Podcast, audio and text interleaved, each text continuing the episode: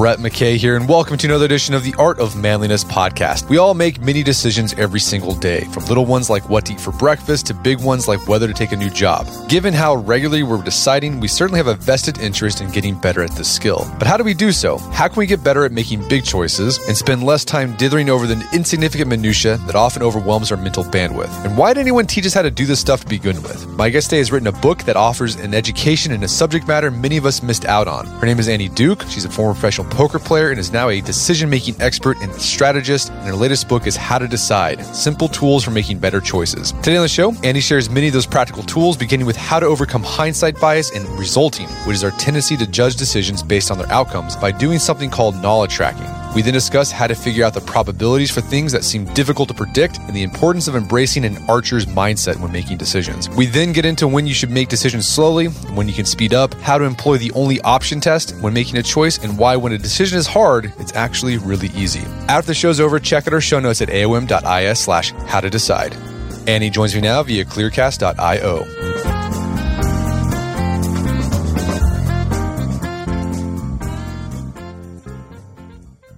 Annie Duke, welcome back to the show.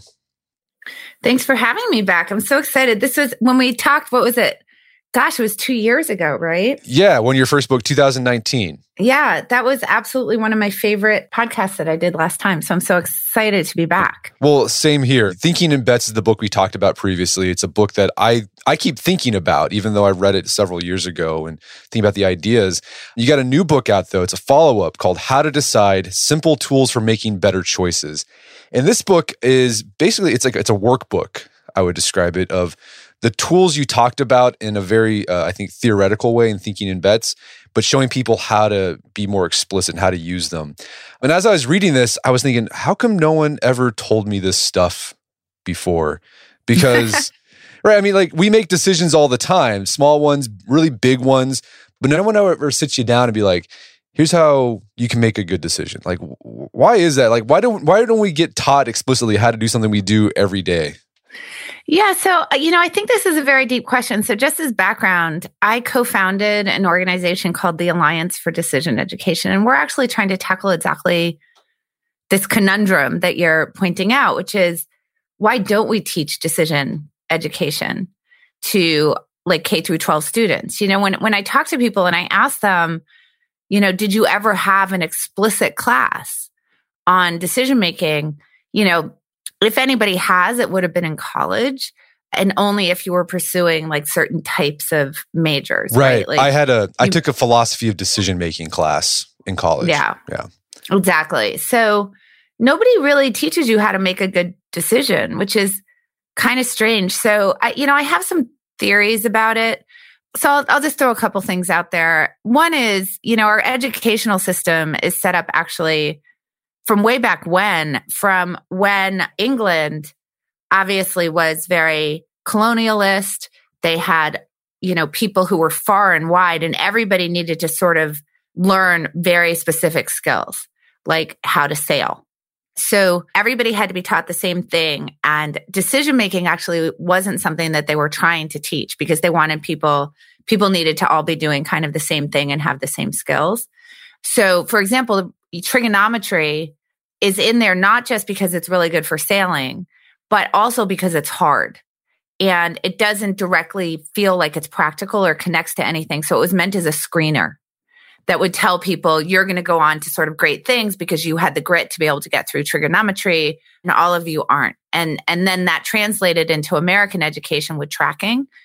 So trigonometry is literally a way to clear out the people who aren't willing to work really hard at things that don't have any purpose, which is kind of a weird thing to have in the school system. So our curriculum today is not really designed for today. It's designed for a long time ago.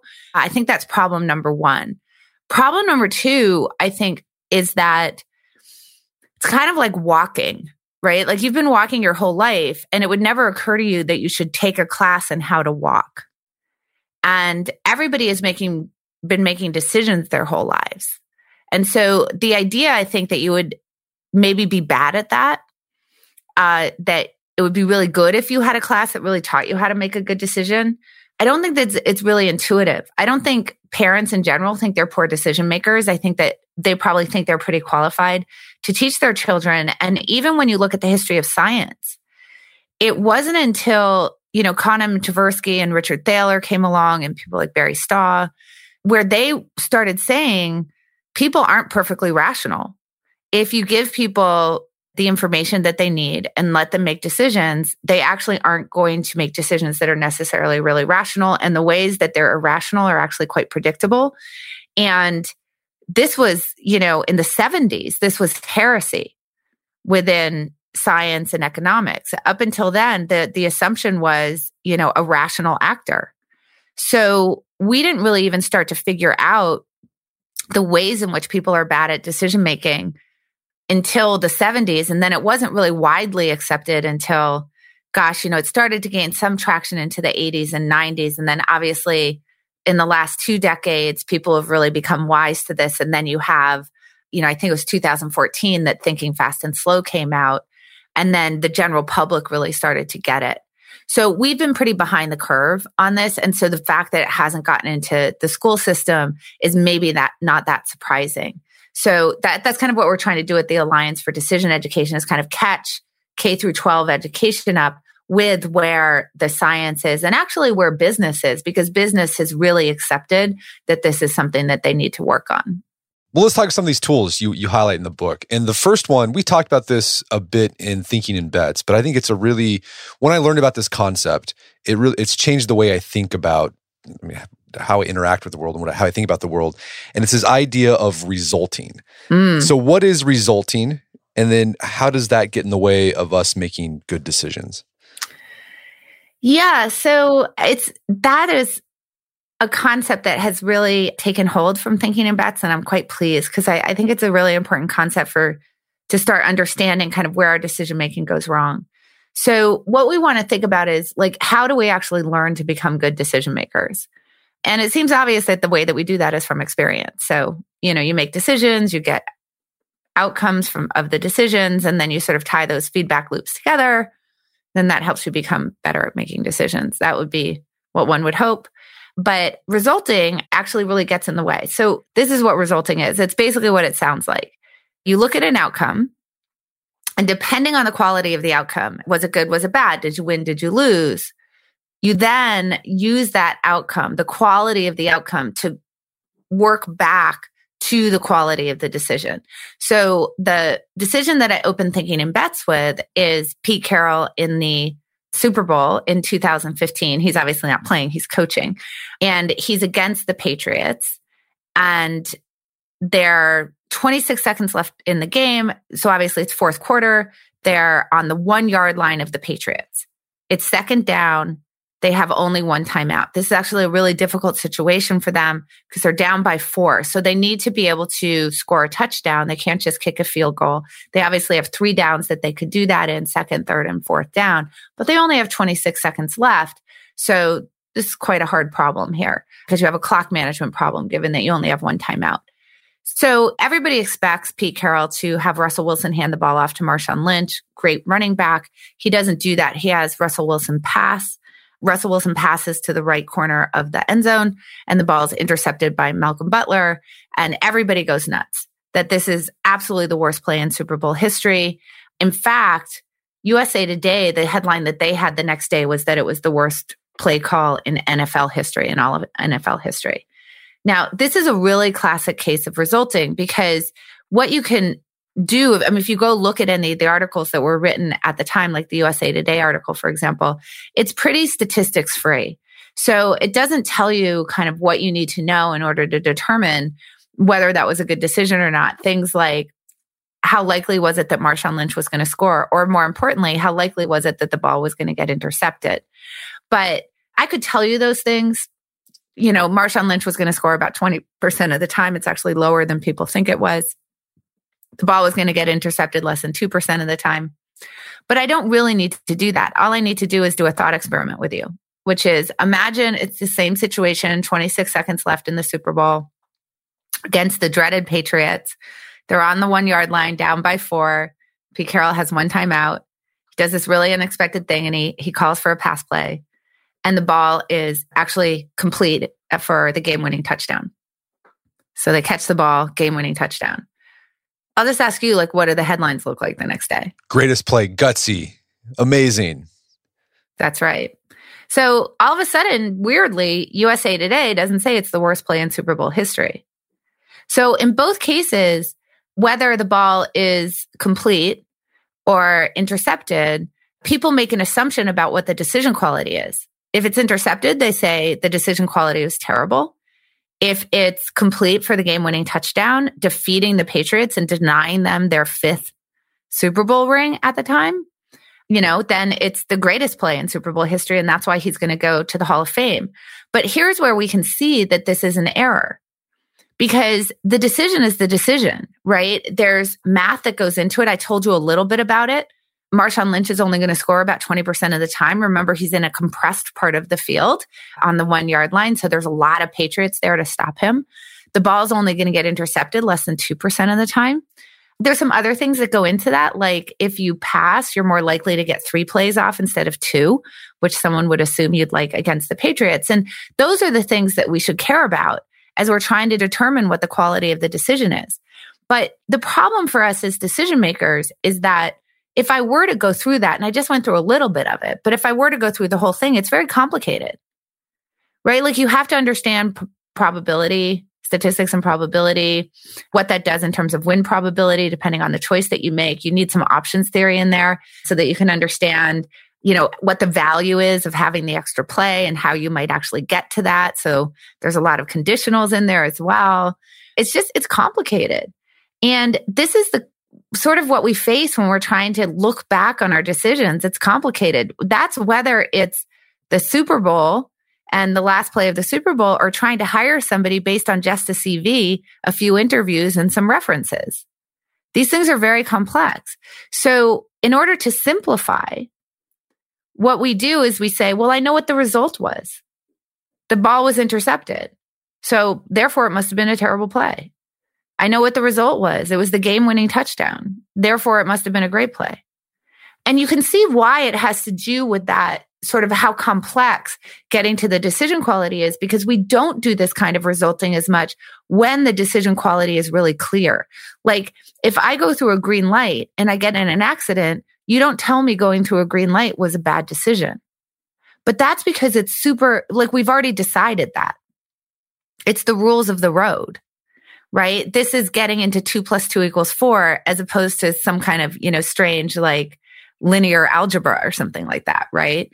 So, so it's a way that we kind of simplify the world when we shouldn't that really messes our decision making up. Gotcha. So what resulting does, it prevents you from learning whether you're actually making good decisions. Like you could be making a decision that's terrible. Like the, the process, what you're thinking about is just absolutely terrible, but you get good outcomes because of just plain dumb luck. But you think to yourself, well, I'm making a great decision. And really, eventually it's going to bite you in the butt. But you'll never know that because you're just looking at the outcome. Yeah, it's it's actually I would say it's actually worse than that. So you do some things, you get some great results from it.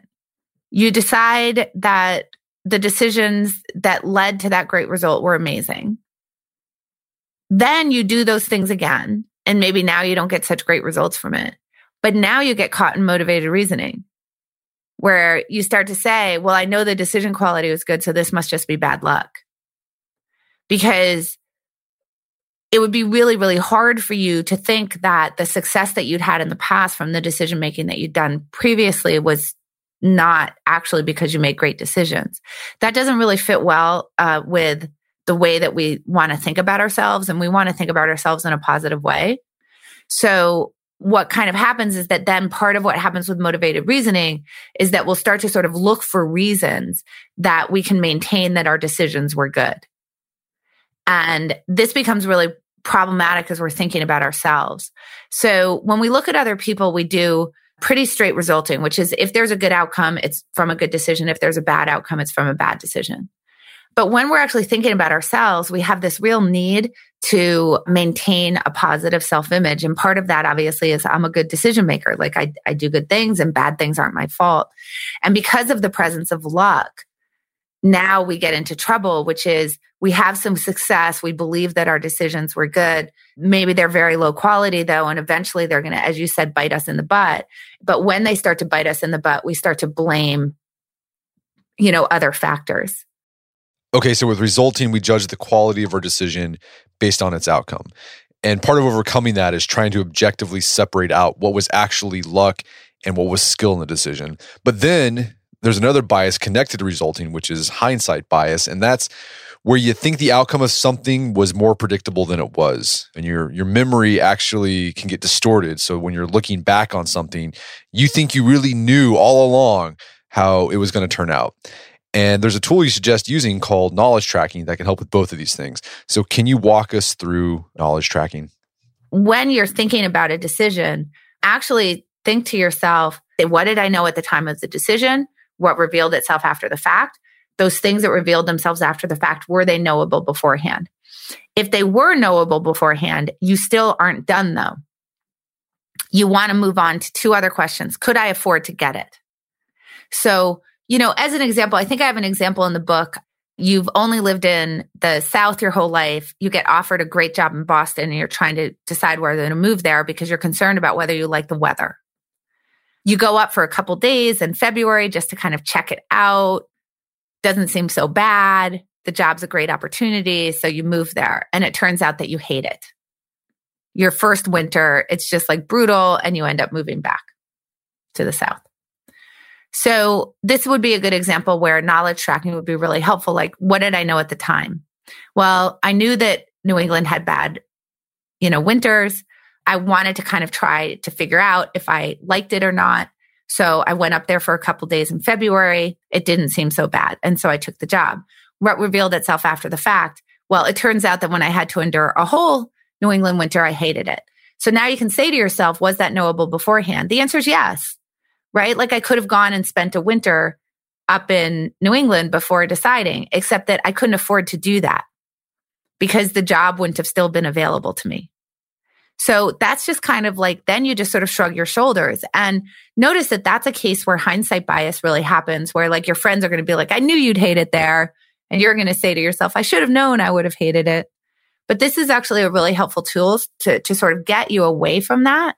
Because what you can see is, well, of course, I couldn't have known that I would hated it. I, I hated it because I couldn't have been up in New England for a whole winter to be able to find it out.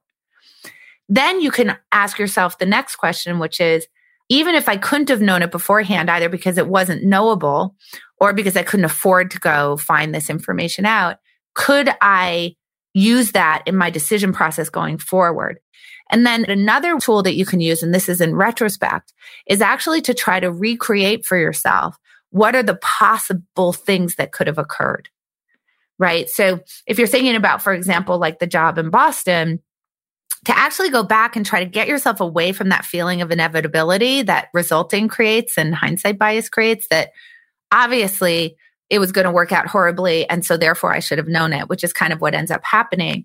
And instead say, let me try to remember, like at the time that I was thinking about the job, what were all the different ways it could have turned out? right? And you can think like I could have loved the job and become a winter nut who then goes skiing. I could have hated the job, but loved Boston so much that I ended up staying in Boston and I found another job, right? I could, you know, I could, it could have been okay. Like the job could have been okay and Boston would have been fine. And I could have spent a few years there and ended up, you know, moving back kind of on my own terms. I could have loved the job but hated the weather so much that I left, or I could have loved the job but hated the weather but felt it was worthwhile to stay. You know, and we can see that once we start to do that, we start to realize like, no, the thing that happened wasn't inevitable. There were all sorts of ways that this could have turned out. So that's kind of like the, it's it, those are sort of the first three chapters of my book, you know, of how to decide. The follow up are trying to help you with these retrospective problems how do I look back on a decision and actually start to dig down into the decision quality without falling into these traps where I start to, you know, do resulting or hindsight bias or whatever. And, and hopefully those tools are pretty clear. The knowledge tracking tool in particular, I think is quite powerful. Yeah, I like that. I actually, I'm going to start doing that now that when I'm making a decision, like here's the information I'm using to make that decision, like actually write that down explicitly.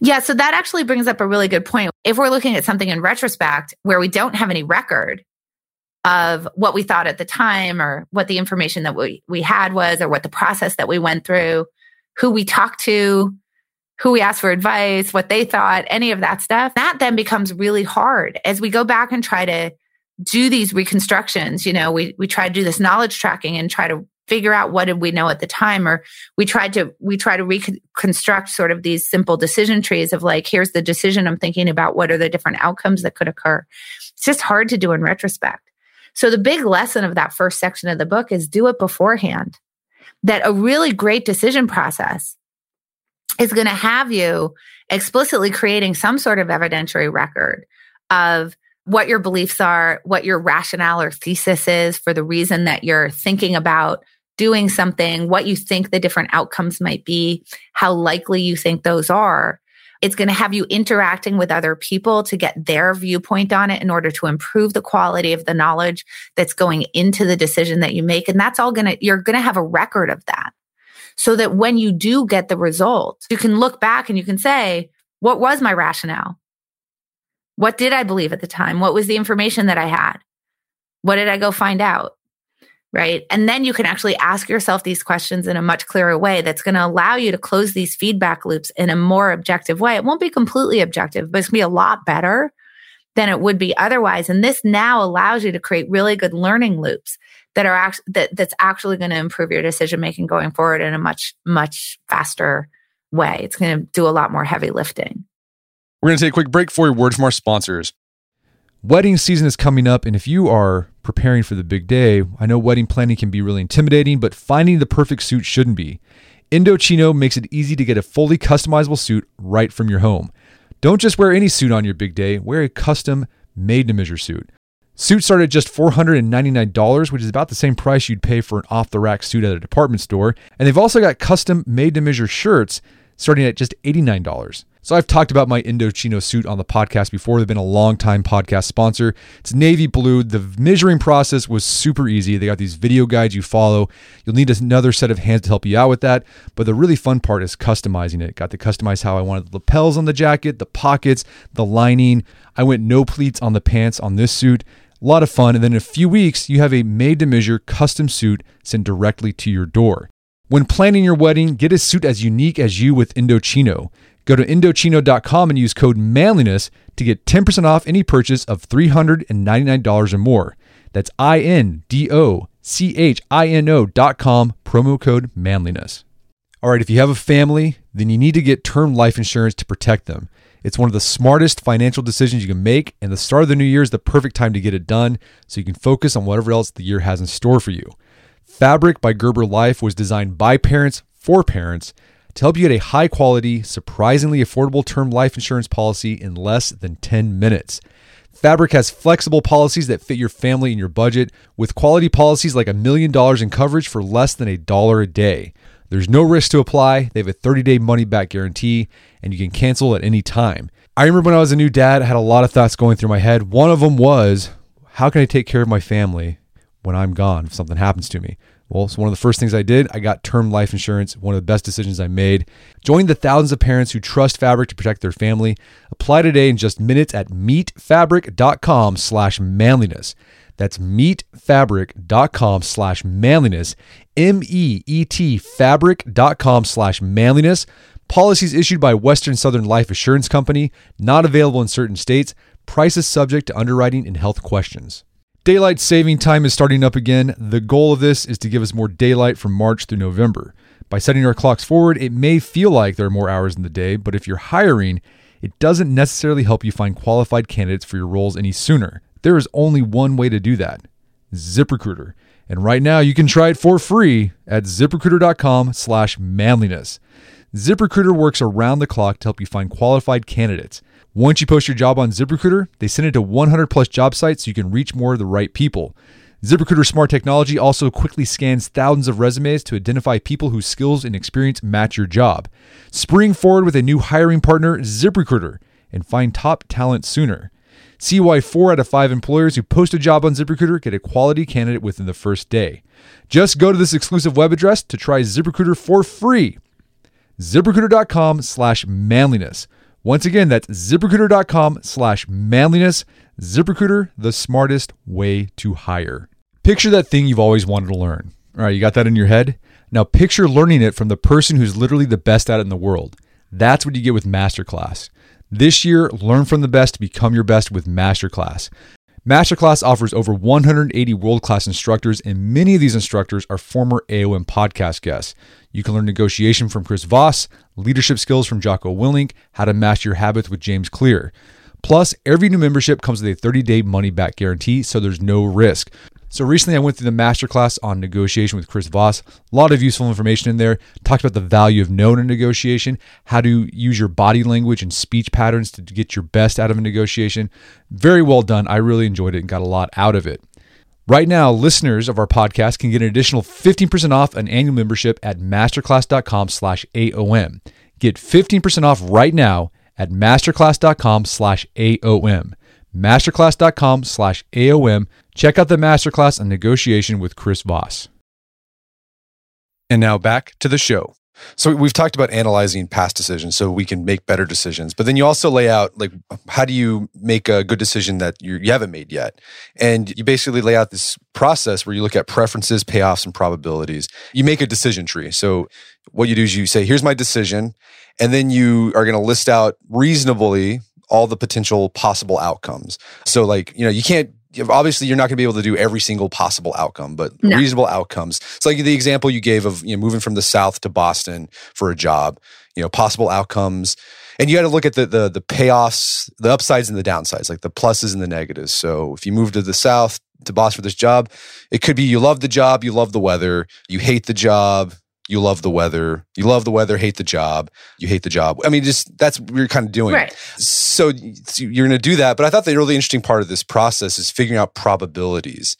And humans are really bad at this for the most part or yes. describing probabilities. So like okay how do you do that? So like how do you figure out with the decision of you know moving from the south to the to boston like the probability of whether you're going to love the job and you know love the weather or love the job. Like how do you assign something for something you don't even know?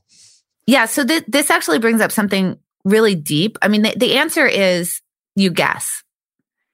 And it it takes a particular type of mindset to be willing to do that. And the mindset is to say look no guess is ever like super random. Pretty much about anything. It's about figuring out when we think about that, you know, we have that distinction between a guess and an educated guess. It's about how much educated can I get into it? Because if I can, if I can get a little bit more educated into the guess than I would have if I hadn't tried, that actually going to really improve my decision making. So you can kind of, so any decision is really just, just a prediction about the future, right? If I'm thinking about moving to Boston, I'm making some predictions about what's going to make me happiest in the future. Now, the future is always going to be cloudy to us as mere mortals. But if you're willing to make some guesses, then you can get to a point where it's less cloudy. And even though it's not going to be a perfectly clear picture where you're going to know exactly, less cloudy actually does a lot of work. It gets you pretty far. So let's let's think about what do I mean by this that all guesses are educated guesses. That there really isn't anything where you should say like I don't know period right? It should be what do i know? is really what you should be asking. So i'll give you i'll give you an example. Okay. So i have a new puppy. He's sleeping next to me. You've never seen this puppy correct? Correct. Okay. How much do you think this puppy weighs? Um 15 pounds. Okay and how what's the lowest amount you think the puppy weighs? Eh, five pounds and what's the most amount you think the puppy weighs? 25. Okay. So that's great. Uh, so you can't see the puppy. We're not on a video system. I haven't showed you a picture of the puppy. You don't even know what breed the puppy is. Don't know. Yeah. You don't know how old the puppy is. You just know it's a puppy. Right. So you know a little bit of something about how old it is, but not a lot. And you just gave me a really good guess. And by the way, your lower bound and upper bound captured exactly the weight. So you gave a lower bound of five and an upper bound of 25. He's 10 pounds. Okay. So you actually did your job. You fa- you found the right answer. It was in that range. Now, was your point forecast of 15 exactly right? No, but it was pretty darn close when you think about the weights of all things, right? Like if you thought like what's the full range of things could weigh? It's zero to I don't know how much how much the earth weigh, right? Like millions of pounds, the trillions of pounds. So what we've just discovered is that when I asked you to guess at the weight of this dog, even though you've never seen the dog, you started, I assume, to recruit, well, what do I know about puppies? Right? Like, well, it's a puppy. So would she describe a dog that's over six months as a puppy? Maybe, but probably not. I just got the puppy. So that means the puppy's probably young, right? How much do puppies in general weigh? How much do dogs in general weigh? How much do they compare to other things? And even if I asked you something like, which I assume you don't know the answer to. Maybe you do. Like, what's the distance between the Earth and Jupiter? Yeah, I have no clue. I would say uh, two million miles. Right. So lower lower bound and upper bound. Yeah, lower bound two million, upper bound ten million. Okay. So um Do I just right, sound so like an I would I would probably so I know a little something more than you do, right? So I know that the sun is 93 million miles away. Oh wow. Right. But notice though, even so, you knew it had to be in the millions. So did you get it exactly right? No, but but you cleared away a lot of the possibilities. Because you understood that it at least had to have a million in front of it. And that's that's actually a really big improvement over not having tried it at all. So when you think about like what's the likelihood that I'm going to, you know, enjoy the weather in Boston? The answer isn't, I have no clue. Because you know things about yourself. You've experienced some cold weather, right? Maybe you went up there in February for a couple days. So you tried to get some more educated into the guests and you didn't think it was so bad. So, you know, when you go up there, you recognize like, okay, like I think that I'm probably likely enough to like it that I'm willing to do this. And are you going to get an exact answer? Of course not. But if you can get close, it matters. So I, I, talk about this as like the archer's mindset that we're really focused on the bullseye and we feel like we've got to get to the bullseye. And what that causes us to do is either claim we have the bullseye when we don't, right? Or not try at all because we recognize we won't be able to hit it. And instead, we need to have more of an archer's mindset to say, in archery, you have a target. And while you might be aiming at the bullseye, you're, you also get points for hitting the target. And so we want to realize that in decision making, we get points for hitting the target. And then beyond that, we get a lot of points for actually defining the size of the target because that does a lot of work for us. So, like in the puppy example, you said your lower bound was five pounds and your upper bound was 25 pounds for the weight of this puppy right? Well, that tells me something about how uncertain you are. When I asked you for the lower bound on Jupiter and the upper bound on Jupiter, this was a much wider range. Why? Because you're less certain, you have less knowledge about the relationship between Earth and Jupiter than you do between, you know, the lower bound of the weight of this puppy and the upper bound of the weight of this puppy, which which you know a lot more about. We can take that to the extreme. If I asked you what what's your birthday, you would give me the bullseye because you know it. Gotcha. So yeah, so you know more than you think you do. Right. Gotcha. All right, so yeah, we so you sign a probability, and you even recommend like don't just uh, don't just settle for likely or not likely. Like actually put a percentage on it because that'll make things more concrete for you. The reason why we don't want to use words that so there's all these words that describe probability that we use every day like likely always never real possibility. Like we say that like do you want to go out to the movies this weekend? Yeah i think that's a good possibility. Right like so so that would be a a way that we throw this around. But you you can think about we do this like in a hiring process right? Like what do you think of that candidate? I think there's a good possibility they'd be great. So we use these kinds of terms all the time. Well the reason why we don't want to is kind of twofold. One is that we want to be able to circle back and actually close those feedback loops. And if we use these kind of mushy terms, it's hard for us to do that because the these terms have pretty broad meanings. And when you actually ask people, like if you survey people on something like real possibility, which is a term we use a lot, and you say, "Hey, you know, when you use that word, like what probability do you actually intend?" You get a range from about 15% to 90%. So that should be the first clue that there's a problem with those words. So the first problem has to do with that feedback loop is that when you go back and you try to close your own feedback loops and you've said that something's a real possibility, you can kind of mush around in there in order to motivated reasoning is going to get there, right? Because you can say, well, I said it was a real possibility. I didn't say it was like, so if, like, for example, if I hire someone and they turn out to be great, I get to say, yeah, I told you it was a real possibility they would be great. And then if I hire someone and they turn out to be poor, I get to say, well, I told you it was a real possibility it'd be great, but I didn't say it was 100%. Right? So, so, okay, what does that help you with? So that's kind of problem number one that it helps you, doesn't help you with.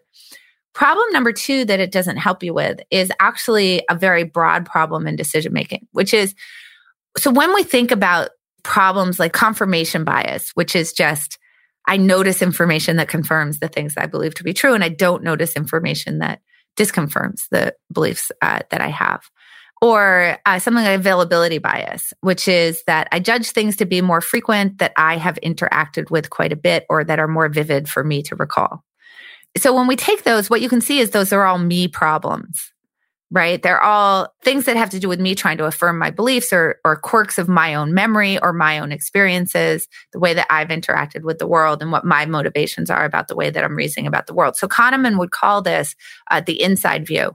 That when we're reasoning about the world, we reason about it from the inside view. In other words, driven by our own experiences, our own knowledge, our own perspectives on the world, and the mental models that we sort of, you know, apply to the world. And that's actually where the most of the bias is living is in the inside view.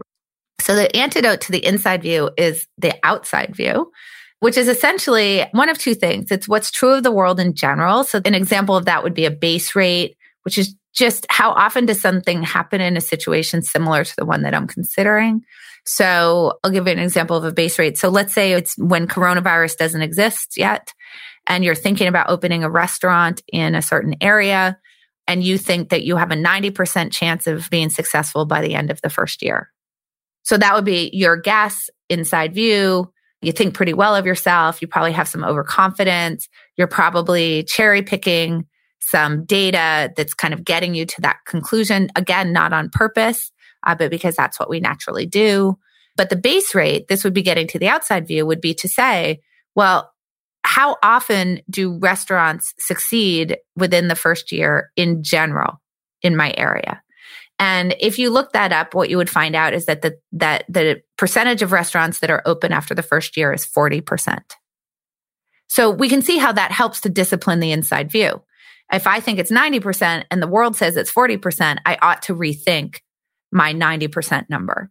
So that's one way to do it. But another way to do it, and this is a great way to do it, is to actually get other people's perspectives on your situation. Because other people can be looking at your situation uh, and they can think very different things than you do about it. This is even if they have the exact same data, they may model the data differently than you. This is even if they have modeled the data exactly the same as you, they may think that you're supposed to do different things about it, given what the model tells you. So it's really, really good to get other people's perspective on the situation that you're considering, on the decision that you're considering. Well, in order to do that, you have to actually communicate clearly to other people what it is that you think, what it is that you believe to be true of the world. And this is where terms like real possibility really become a problem. Because if I tell you that something is a real possibility, it's so unclear that we you know that we know what that means right? You might think it means 20% and i might think it means 60% and we could think that we totally agree that it's a real possibility this candidate could do well. And you may be thinking it's a 20% chance and i may be thinking it's a 60% chance and we actually disagree. But we can't find it out because we haven't expressed what we believe with any type of precision. So that's where this idea of giving essentially a, a, bullseye estimate, right? Which would be like, I think it's a 55% chance. And then giving a lower and upper bound now becomes really valuable because it's what gets people involved in the conversation, right? So if I give the bullseye estimate, like I think it's a 55% chance, you know exactly what I mean. And you know whether you agree with that. And then when I give the lower and the upper bound, I tell you how certain I am about it. So I'm giving some sense to you of what my target area is. And what's really wonderful when you do that, when you say, well, I, you know, I think the puppy is 15 pounds with a lower bound of five pounds and an upper bound of 25 pounds, is that you have said very clearly what your beliefs are in a way that you have actually invited me into the conversation. Inherent in that lower and upper bound is a question of, can you help me with this? I'm telling you how much certainty I have. I've actually obviously thought about it. I I'm give, telling you something that's quite precise.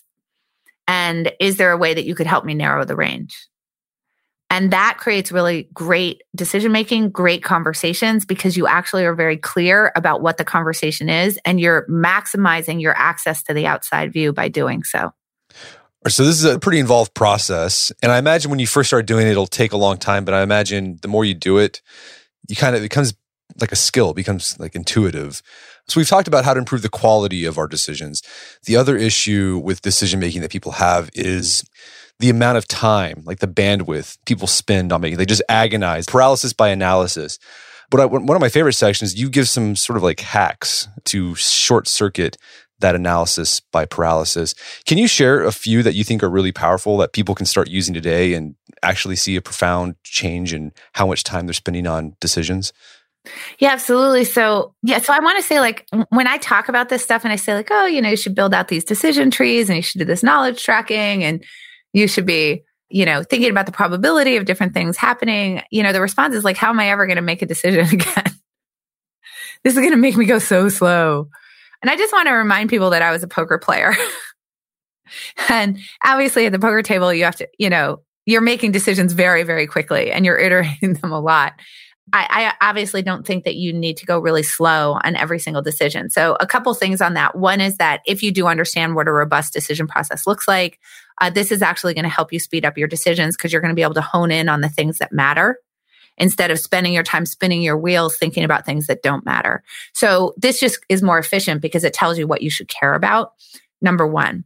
Number two is kind of like with riding a bike, you have to kind of understand it in a slow way or driving a car. Like this is what the gas pedal does and this is what the brake pedal does. And if I turn the steering wheel this way, this is what happens. And before you can actually put that into a more, you know, automatic, quicker process. So understanding what a really robust decision process looks like will tell you what the heart of the matter is, but it will also help you to speed up just because you kind of understand what it would look like in its fullest form. But as far as most of the decisions that you're making, generally we kind of a little bit get it backwards. With some decisions that we should be taking like quite a bit of time on, will often just go really fast. I think partly because we know it's complicated. And so we sort of give up in that sense of, I don't want to guess because I don't know. And so therefore I'm just going to go with my gut. And there's a wide variety of decisions where we actually go quite slowly where we should actually be speeding up. And it's because we're not thinking about the type of decision that we're facing very well. So, in order to figure out when you can go fast, what you're essentially figuring out is if I go really quickly, the time that I'm saving comes at a cost. And that cost is that I'm probably going to increase my error rate. So the decision is just going to be less exact. It's going to be less accurate. And if I increase my error rate, that means that I may get a bad outcome more often than I would have if I would have taken more time. And so that once we sort of understand that, that there's this trade off between time and accuracy, then we can figure out when we can go fast and when we should slow down. And it's when we can tolerate higher probability of a bad outcome. So let's think about when we can do that because that's kind of the broad framework that we want to think it, about it through. And we can think about this through two things. One is impact and one is option. So I'll give you an example of a decision, a type of decision that people take a very long time with. And I'm sure you've experienced this. So when we all used to go to restaurants, you probably know the person who would sit with the, with the menu and they'd be like staring at the menu, asking the wait staff for their opinion asking every single person at the table what they were going to order, agonizing over it. And then once the wait staff came over to take the order, they'd be like, let me go last. Do you know that person? Of course, yes. Is it you, maybe? No, Probably, of your, it's you did not philosophy. Me. I'm guessing you go faster. Uh, yeah, I go really fast. I just don't care. Yeah. So, but you know that person, and those people are very, very common. So it turns out that actually, if you look at the statistics, that when you take together what to wear, which I think is probably a faster decision in the pandemic because it's like sweatpants and then something that looks decent on top now, but whatever. Um, uh, but what to wear, what to watch on Netflix, and what to eat, that people are taking about six to seven hours of work week time per year on those decisions. That's pretty surprising. Right. That's a lot of time. That's a lot of time. And I believe that the reason that they do that actually is related to what we talked about with, you know, why people sort of guess in these situations where it's really complicated or are unwilling to guess. They just go with their gut. And it's because when you're thinking about something like ordering off a menu, I think it feels very solvable, right? In kind of the know, know thyself sense, right? Like you should be able to figure out what your own preferences are. And you know a lot about food. And you, if you just ask the wait staff and you looked at a few more pictures of the dishes on Yelp, that you should be able to get this decision. And I'm going to put it in air quotes right because it feels like a pretty simple decision that's about your own preferences and you should be able to get it right. And you're kind of in fear of, you know, that moment where you've tried to decide between the chicken and the fish and you get the fish and it's yucky. And you, what do you say when that happens immediately? I made a mistake. I should have ordered the chicken. That's what you say immediately. But if we go back to that hindsight bias and resulting problem, that's just hindsight bias and resulting, right? Because obviously, less a time machine. There's no way for you to know that that, that fish wasn't going to be very good. What you knew is that you like chicken and fish. They both seem pretty good to you. Uh, you looked at the preparations and whatever. So it's weird to call that a mistake when the food comes back poorly. And it's weird to say, I should have ordered the other thing or I should have known to do that. But that's what we do. So we're thinking very short term. So what we want to do is actually think about what is the long term impact of that decision going awry. So I'll, I'll just ask you. So you get crappy fish. We have a meal and, and the fish is yucky and you're, you're sad because it was gross. And now I catch you in a year. So it's a year later. And I say to you, Brett, like, how's your year been? And I'll just ask you that, like, how's your year been? It's been, all things considered, it's been pretty, it's been all right. Yeah, all things considered. That's, yeah, that's my answer too. All things considered, it, it's been okay. So that, do you remember that fish that you had when we were in that restaurant a year ago and it was kind of gross? I don't even remember that. Right. What? Did it, does it have any about? effect on your happiness today? No, not none at Out, all. Outweighs the pandemic, right? Right. so, right. So what if I catch you in a month? Same thing. I would have been like, we had. I don't remember. I I I would have forgotten about it, or I just wouldn't even right. been thinking about it. Yeah. Or how about a year? I mean, how about a week? I mean, you've had 21 meals since since then. No, wouldn't even have been thinking about it. No, yeah. no. If so, it was if it was really expensive, I still I might be a little uh having miffed. a little yeah miffed about it. But. Okay, so so this this particular exercise of how would you know does it affect my happiness in a year? Does it affect my happiness in a month? Does it affect my happiness in a week? It's called the happiness test. And the reason that we want to do this this is a way for us to go have a conversation with the future version of ourselves so that the future version of ourselves can say hey by the way that decision makes no difference to you. You can get bad fish. It's i don't care. Here here i am a year later. It makes it doesn't matter to me and happiness here is meant as a proxy for whatever the goals are that you're trying to achieve. You know, happiness, you know, assuming when we reach our goals, one assumes that we're happier. So that's why I use happiness as kind of a proxy. So this is a really good test to apply to figure out if I can go fast or I can go slow. So when you feel yourself hung up in that decision and you're taking a lot of time with it, just say, Am I going to care about this in a year? Am I going to care about this in a month? Am I going to care about this in a week? And the sooner that you're not going to care about it, whether it turns out well or poorly, because if the fish is great and I see you in a year, it also didn't affect your happiness at all. This is just low impact all around. The shorter the time period in which you're not going to care how it turns out, the faster you should go. So this is the first thing. This has to do with impact. This decision is low impact. Good or bad, it doesn't matter. Now, in the case of ordering off a menu, it's particularly low impact because it's also what we would call a repeating option. So remember, I said to you, when I see you in a week, you've had 21 meals since then, assuming you eat three times a day. So that's what I'm referring to there is it's a repeating option. So even if your lunch is bad, you get to go have something for dinner. So you get to, you get basically get to try again pretty quickly. And that's going to be true also of like what to wear or like what to watch on Netflix, dating. Right? If a date, if a date goes poorly, so what? It's just a date and it's a repeating option. You can get right back on Tinder or Bumble or whatever your app is that you like and you can click and go on a date with somebody else. So that's also a repeated option. Choosing classes in college, it's a repeated option. You get to do it a lot. So when we're repeating options, we can go a little bit faster with those decisions. And when they're low impact, we can go pretty fast. So those are kind of the two things on the impact side. Now, there's another uh, framework that we want to think about, which is optionality, which has to do with how easy is it for me to quit the thing that I'm doing and go and do something else. So people may have heard, you know, Jeff Bezos talking about type one or type two decisions or two way door decisions versus one way door decisions. And this is basically what he's getting at.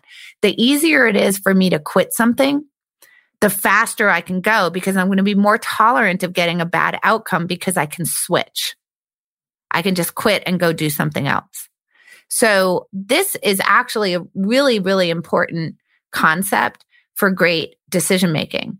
So we can apply that like if you're in a hiring situation, the difference between hiring an intern versus hiring someone who's quite senior, it's going to be harder on the company, on you to unwind a relationship with someone who's senior so that is a less reversible decision. It also happens to be higher impact, right? So we've got sort of both of those things working together. Whereas an intern, if the intern doesn't work out well, that's relatively low impact, but it's also very easy to unwind. It's not hard to, you know, part ways with an intern in the same way that it can be very difficult to part ways with someone who's quite senior.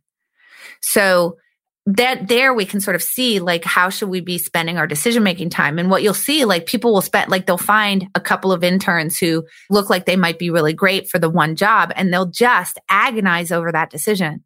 Which one should i choose? I don't know. I don't know what to do. But this is a, a decision which actually should be going pretty fast on certainly compared to how much time you might spend on the more senior person so that you can see how this kind of allows us to allocate our time right dating versus marrying is another example of that. It's pretty easy to quit a date. People do it sometimes in the middle of the dates. people do it sometimes before they actually sit down. They look across the room. I don't think that's very nice, but people will do that. I don't recommend it. I think you should at least talk to the person. But marrying, obviously, that is much harder to unwind. It's more difficult to actually quit that decision. So that's one of the things that we want to think about. And then you can start to take that and say, well, now I could actually take that into my decision making life and use that as a strategy. This would be called decision stacking, which is when I think that I'm going to be facing a very big decision, what could I do that would give me a lot of information that would help me to improve the quality, to improve the educated guesses I'm making that are going into that bigger decision? What could I do now that's pretty low impact and pretty reversible that would help me with that bigger decision? So, like as an example, if you're thinking about moving to a new city, or moving to a new neighborhood, renting first before you buy. That's an example of decision stacking. Agile software development is an example of decision stacking. I'm not going to do like a large batch software development where I'm going to have to roll this out to my whole customer base all at once. I'm going to do a small test that's, you know, pretty beta to a few people and see how they like it. That little handful of people. And then if it doesn't work out, it's not a big deal. I can just roll the code back. I didn't, I didn't somehow upend my whole customer base. So you're lowering impact of making it much more reversible. Another really good example of this type of decision stacking strategy would be pop-up stores, right? If I'm thinking about uh, releasing a new consumer packaged good, for example, and, you know, I don't I don't know whether people are going to respond to it and I'd like to test it maybe in a new city or something like that. I don't want to sign a year-long lease or try to put this across all Whole Foods or something like that. I can just do a pop-up store where, you know, the impact of that not working out is not so great. If I do find something good about it, then that's awesome. I can get some information out of that and it's very easy to reverse and shut down. because I haven't made any long term commitments and I'm doing this in a very small way. So this becomes actually really powerful that it doesn't just help you to figure out how to speed your decisions up, but it also gives you a decision strategy for improving the quality of those long term commitments that you're going to have to make by trying to figure out how to do some lower impact, more reversible decisions beforehand in order to get you the information that you want for that longer term decision, which is basically what dating is. It's decision stacking. So another tool you you use that I started using right away after I read about it is if you're agonized between like two or three decisions. Like you give the examples like, well, should I go to Paris or Rome? Like, ah, which one should I do? And you just make this super simple way to frame it. It's like, well, if you could only go to Rome, would you be happy? Yeah, I would be happy if that's the only place I could go this year. Well, if you could go to Paris, would you be happy if that's the only place you go this year? Yeah, that would I'd be fine. It's like, well, then either one would be a, a good decision. So just pick, just flip a coin, basically. Yeah. So so people actually will ask me like, when is it okay to go with your gut? And this is the situation where I say it's fine. And the reason why it's fine is because it doesn't matter. So I'm a big fan of using your gut to make decisions when it makes no difference. So use your gut to order off a menu is totally fine. But this is a good example. So so obviously if you're thinking about like a European vacation, you're trying to decide between Paris or Rome, this doesn't pass the happiness test. If you have a crappy Rome vacation and I see you in a year, it probably did affect your happiness over the year. It's not a repeating option for most people. They can't just like go on another vacation in the next month, right? This clearly has big downside. It's very expensive. You can't really reverse it oh, I don't like Rome. Let me go somewhere else. Like immediately I'll just abandon and be somewhere else. I mean, th- these, th- you know, doesn't sort of satisfy all that stuff that would tell you that you can go fast. This is clearly something that's very high impact. So, but what happens to us is that when we sort of get into these decisions and we get a couple of options and, and the category of the decision is high impact, my big vacation for the year. This is very high impact. Now we sort of get down into we've got two options that we're trying to decide between in that category of thing that's going to really matter. And now, like, you know what everybody does. It's like you're on TripAdvisor, you're looking at every single review, you're asking anybody you know who's been to either Paris or Rome. And it's just like total anxiety. But what you just pointed out with the only option test is that what's hanging you up about this decision, what makes this decision feel so hard is that the options are from your vantage point identical. And what I mean by from your vantage point is your vantage point where you aren't omniscient and you don't have a time machine. This is very, very important. You cannot see how those vacations would go in some kind of perfect sense where the image is crystal clear. It's going to be cloudy, right? Same as the Boston problem. You don't have all the information you need about either place.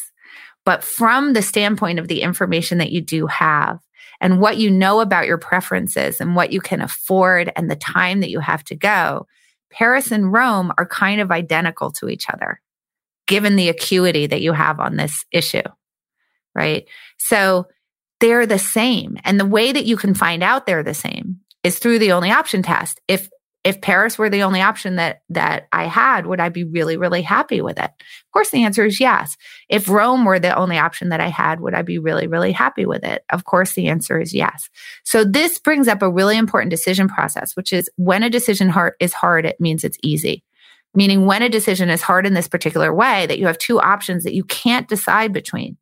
What that means is it's really easy because what that is telling you is that the options are identical, that there is really no difference between the two. So, whichever one you choose, it's probably a pretty good option, which is what you get to through the only option test. So, we can go back to that intern problem, right? You have two interns that you're thinking about for one job. They both seem really great. And now you're agonizing about which one you should hire. But you should just step back and say, if intern A was the only person I could hire, would I be ecstatic to have this person uh, as the person to fill the job? Yes. If intern B were the, you know, the only person that I had available to hire, would I be ecstatic to have that person in the job? Yes. Okay. Well, then you're done. And you can flip a coin. You can go with your gut. You could ask someone else to decide. I don't care. But don't take any more time on the decision.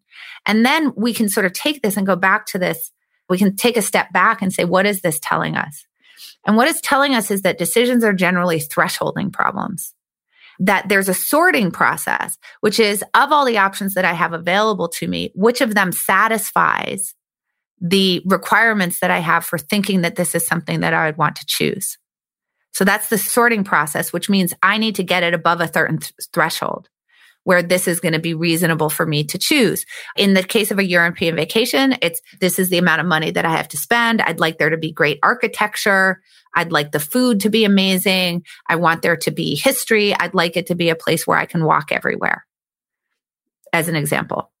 Okay, so now you've figured out here are my requirements. I want to look at the options that I have of places that I can go and figure out what meets that threshold. Once something is above that threshold, you're done with the sorting and now you're in the picking part.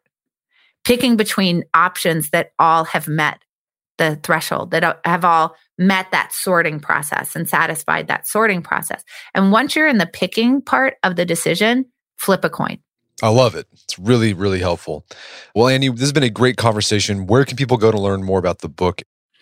Okay, so AnnieDuke.com is a great place to go find out about me because that has kind of all things Annie Duke on it. You can find my books there. You can find video of me talking. You can get links to podcasts that I've done.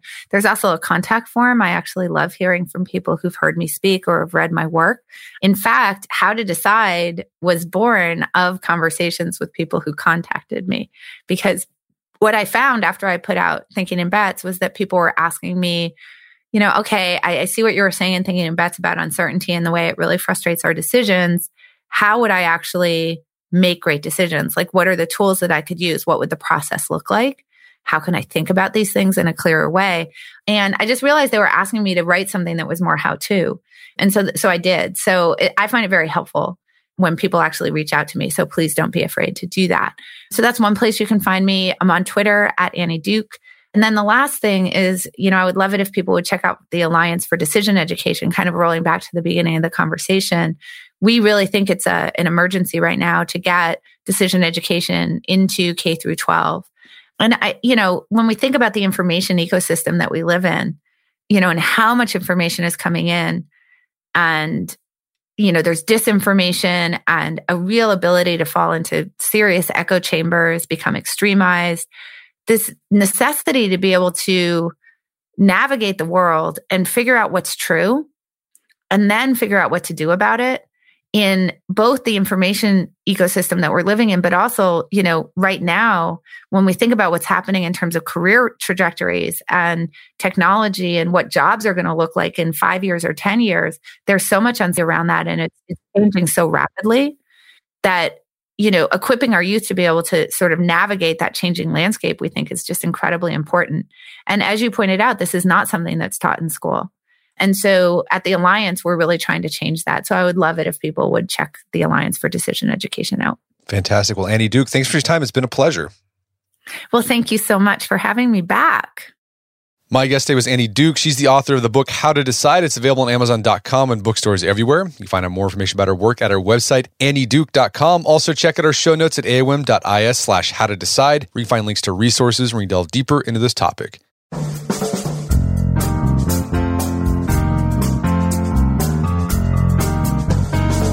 Well, that wraps up another edition of the AOM podcast. Check out our website at artofmanliness.com where you can find our podcast archives, as well as thousands of articles written over the years about pretty much anything you could think of. And if you'd like to enjoy ad free episodes of the AOM podcast, you can do so at Stitcher Premium. Head over to StitcherPremium.com, sign up, use code manliness at checkout for a free month trial. Once you're signed up, download the Stitcher app on Android or iOS, and you can start enjoying ad free episodes of the AOM podcast. And if you haven't done so already, I'd appreciate if you take one minute to give us a review on Apple Podcast or Stitcher. It helps out a lot. And if you've done that already, thank you. Please consider sharing the show with a friend or family member who you think would get something out of it. As always, thank you for the continued support. Until next time, it's Brett McKay, reminding you not only to listen to the AOM podcast, but put what you've heard into action.